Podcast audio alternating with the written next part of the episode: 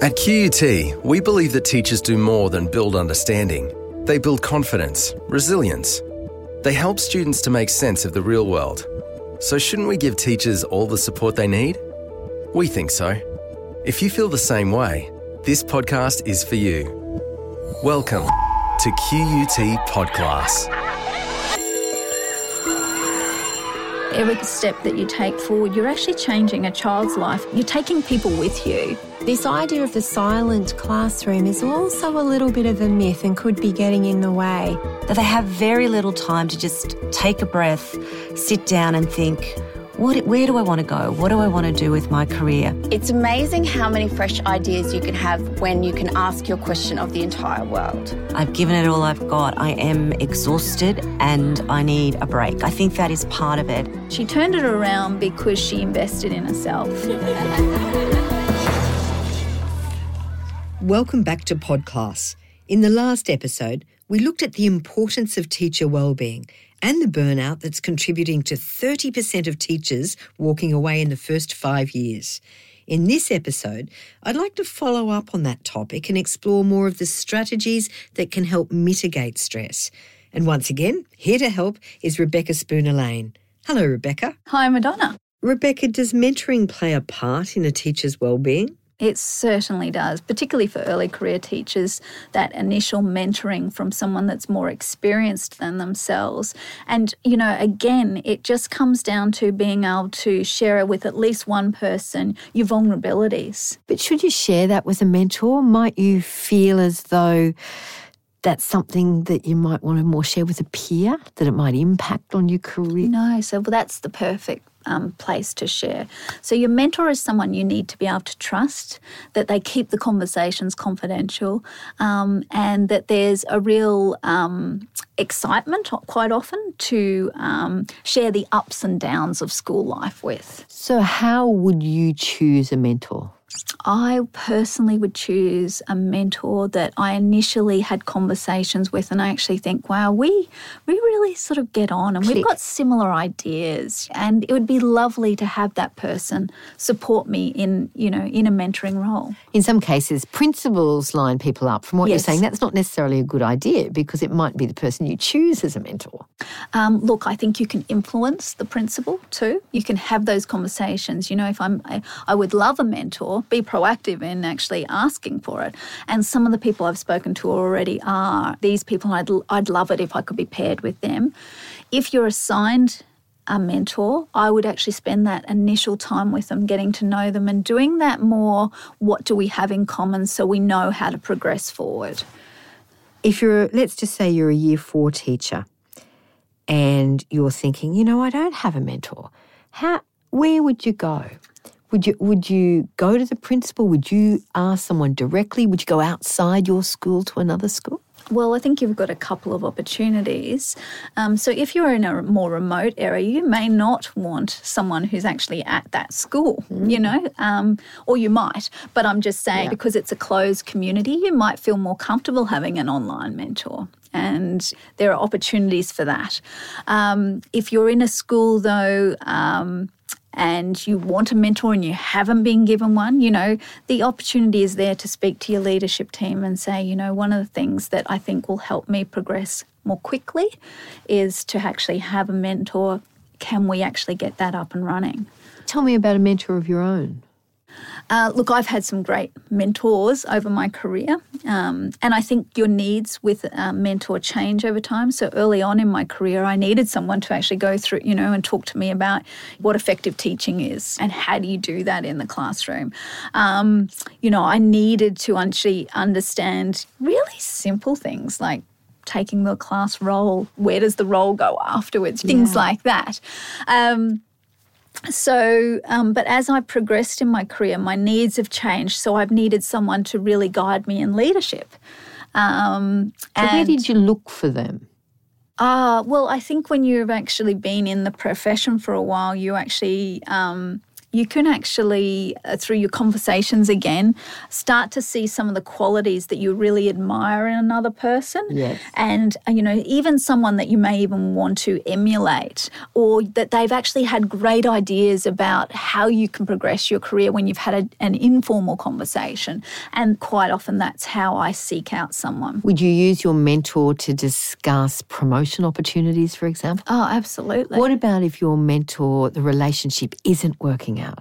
You, Yes. you don't like what they're saying, or, you know, it's difficult because they're more seniors. Uh, we call them awkward conversations. um, yes. So if you're in a formal arrangement, that can be very tricky. Um, and quite often, one of you has to be proactive in that situation um, and just actually recognize that.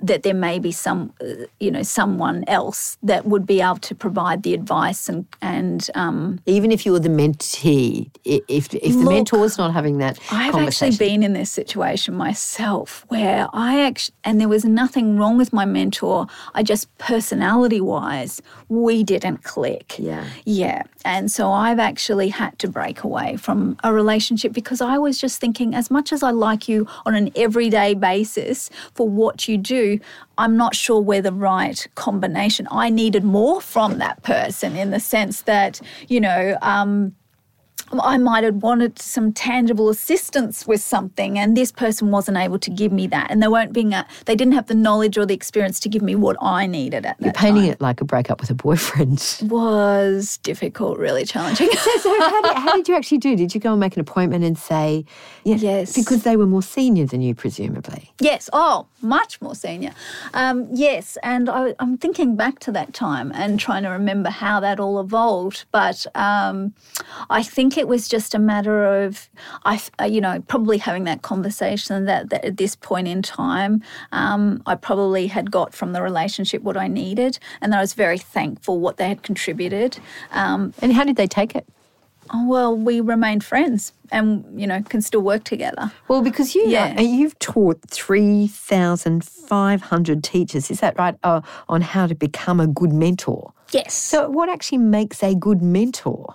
Um, they listen for a start. Yeah. Um, they listen to that person and try and actually find out what it is they need. And it's a bit like going into a counselling relationship.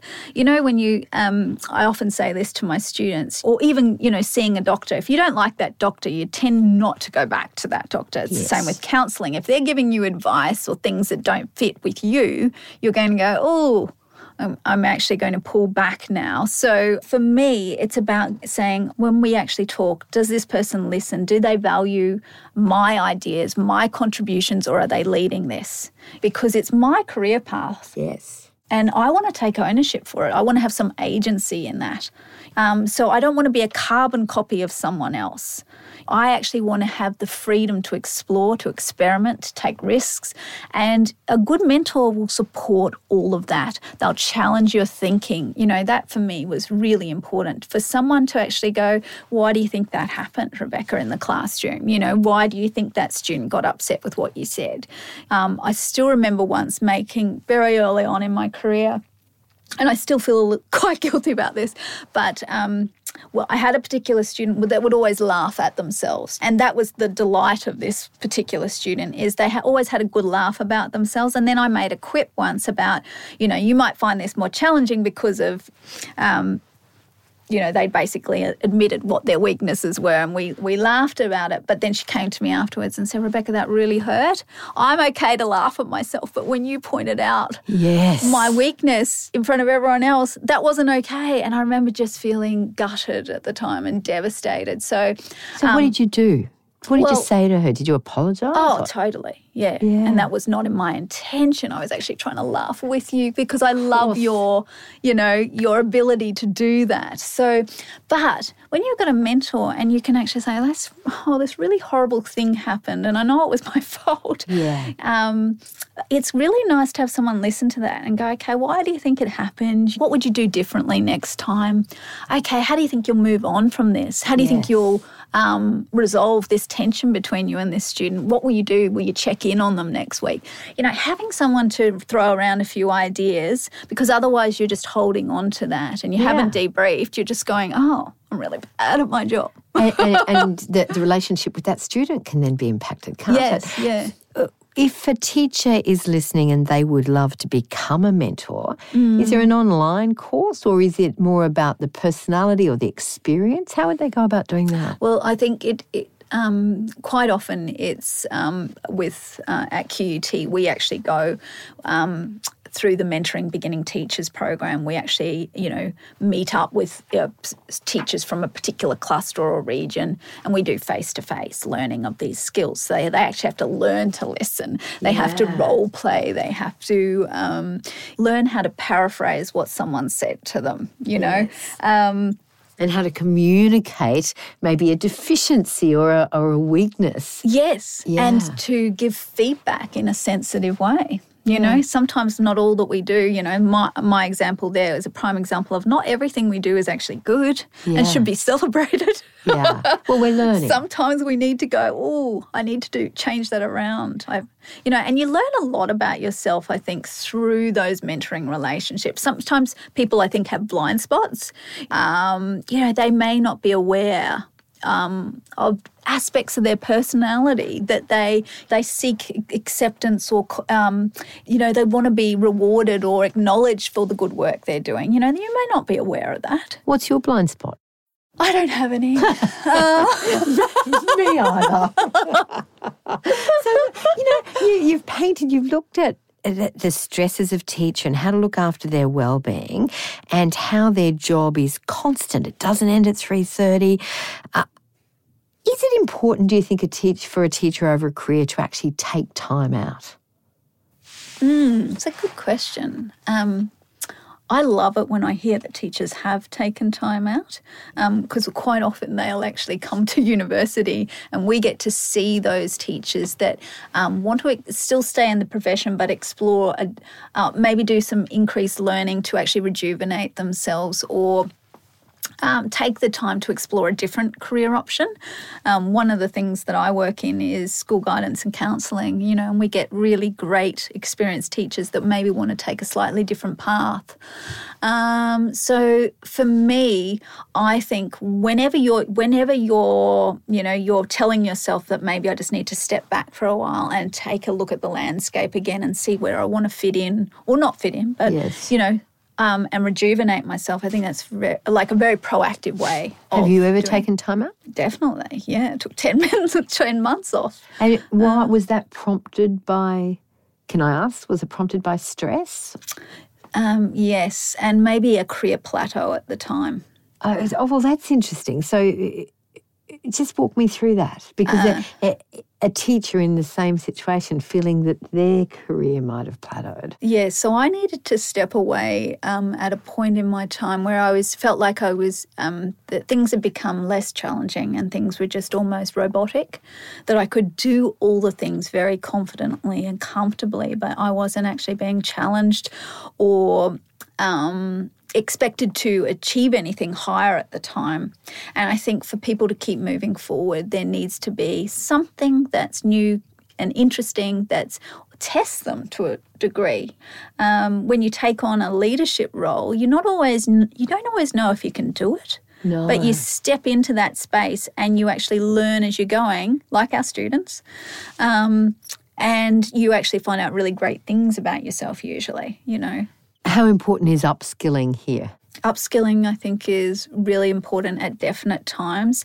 And I think um, teachers that are often quite um, happy in their careers have made very conscious choices to step into leadership roles. And quite often, there's no monetary incentive to do that. It's because they are passionate about learning and doing something new and supporting the next generation of teachers. So, at what point of a teacher's journey should they consider that upskilling to keep rejuvenated and interested? I think we keep track of teachers' um, progression a little bit more now. Um, so, and I think that was, int- you know, when we actually introduced the Australian Professional Standards of Teaching, there are different performance standards that they can move through. So, from a graduate to proficient teacher um, to a highly accomplished and lead teacher. So, there are actually progression milestones now that actually give teachers an indication of where they could be going next and what that role might look like. yes. You know, there are indicators under that that are just descriptive indicators indicators that you know say that when you're leading a staff meeting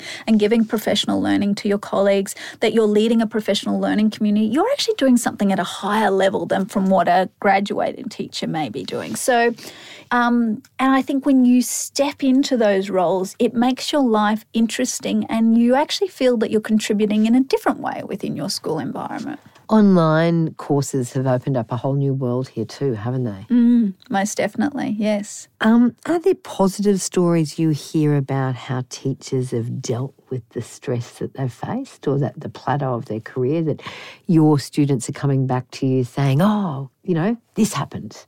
Mm, I think, uh, well, I'm in a p- very lucky position to actually hear about um, quite often. Um, when um, teachers are progressing within their careers, they often make a change in their school that's really positive. It might be that they have, um, say, for instance, the you know they've never worked with teachers of different subject areas or disciplines.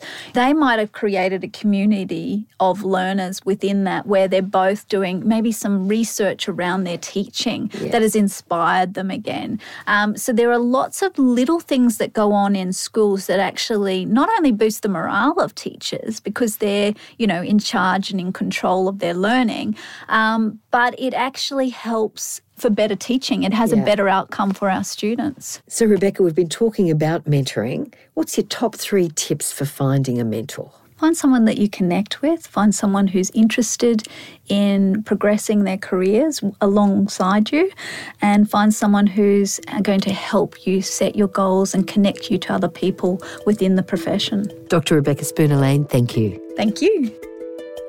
That concludes this episode of Podclass. Thanks for listening. If you'd like to know more about this topic, be sure to check the show notes, where you'll find links that can take you through to rich sources of information and inspiration. Podclass is brought to you by the QUT Faculty of Education. If you'd like to keep learning, QUT offers a range of professional development and postgraduate study options. QUT, because the more you learn, the more they learn.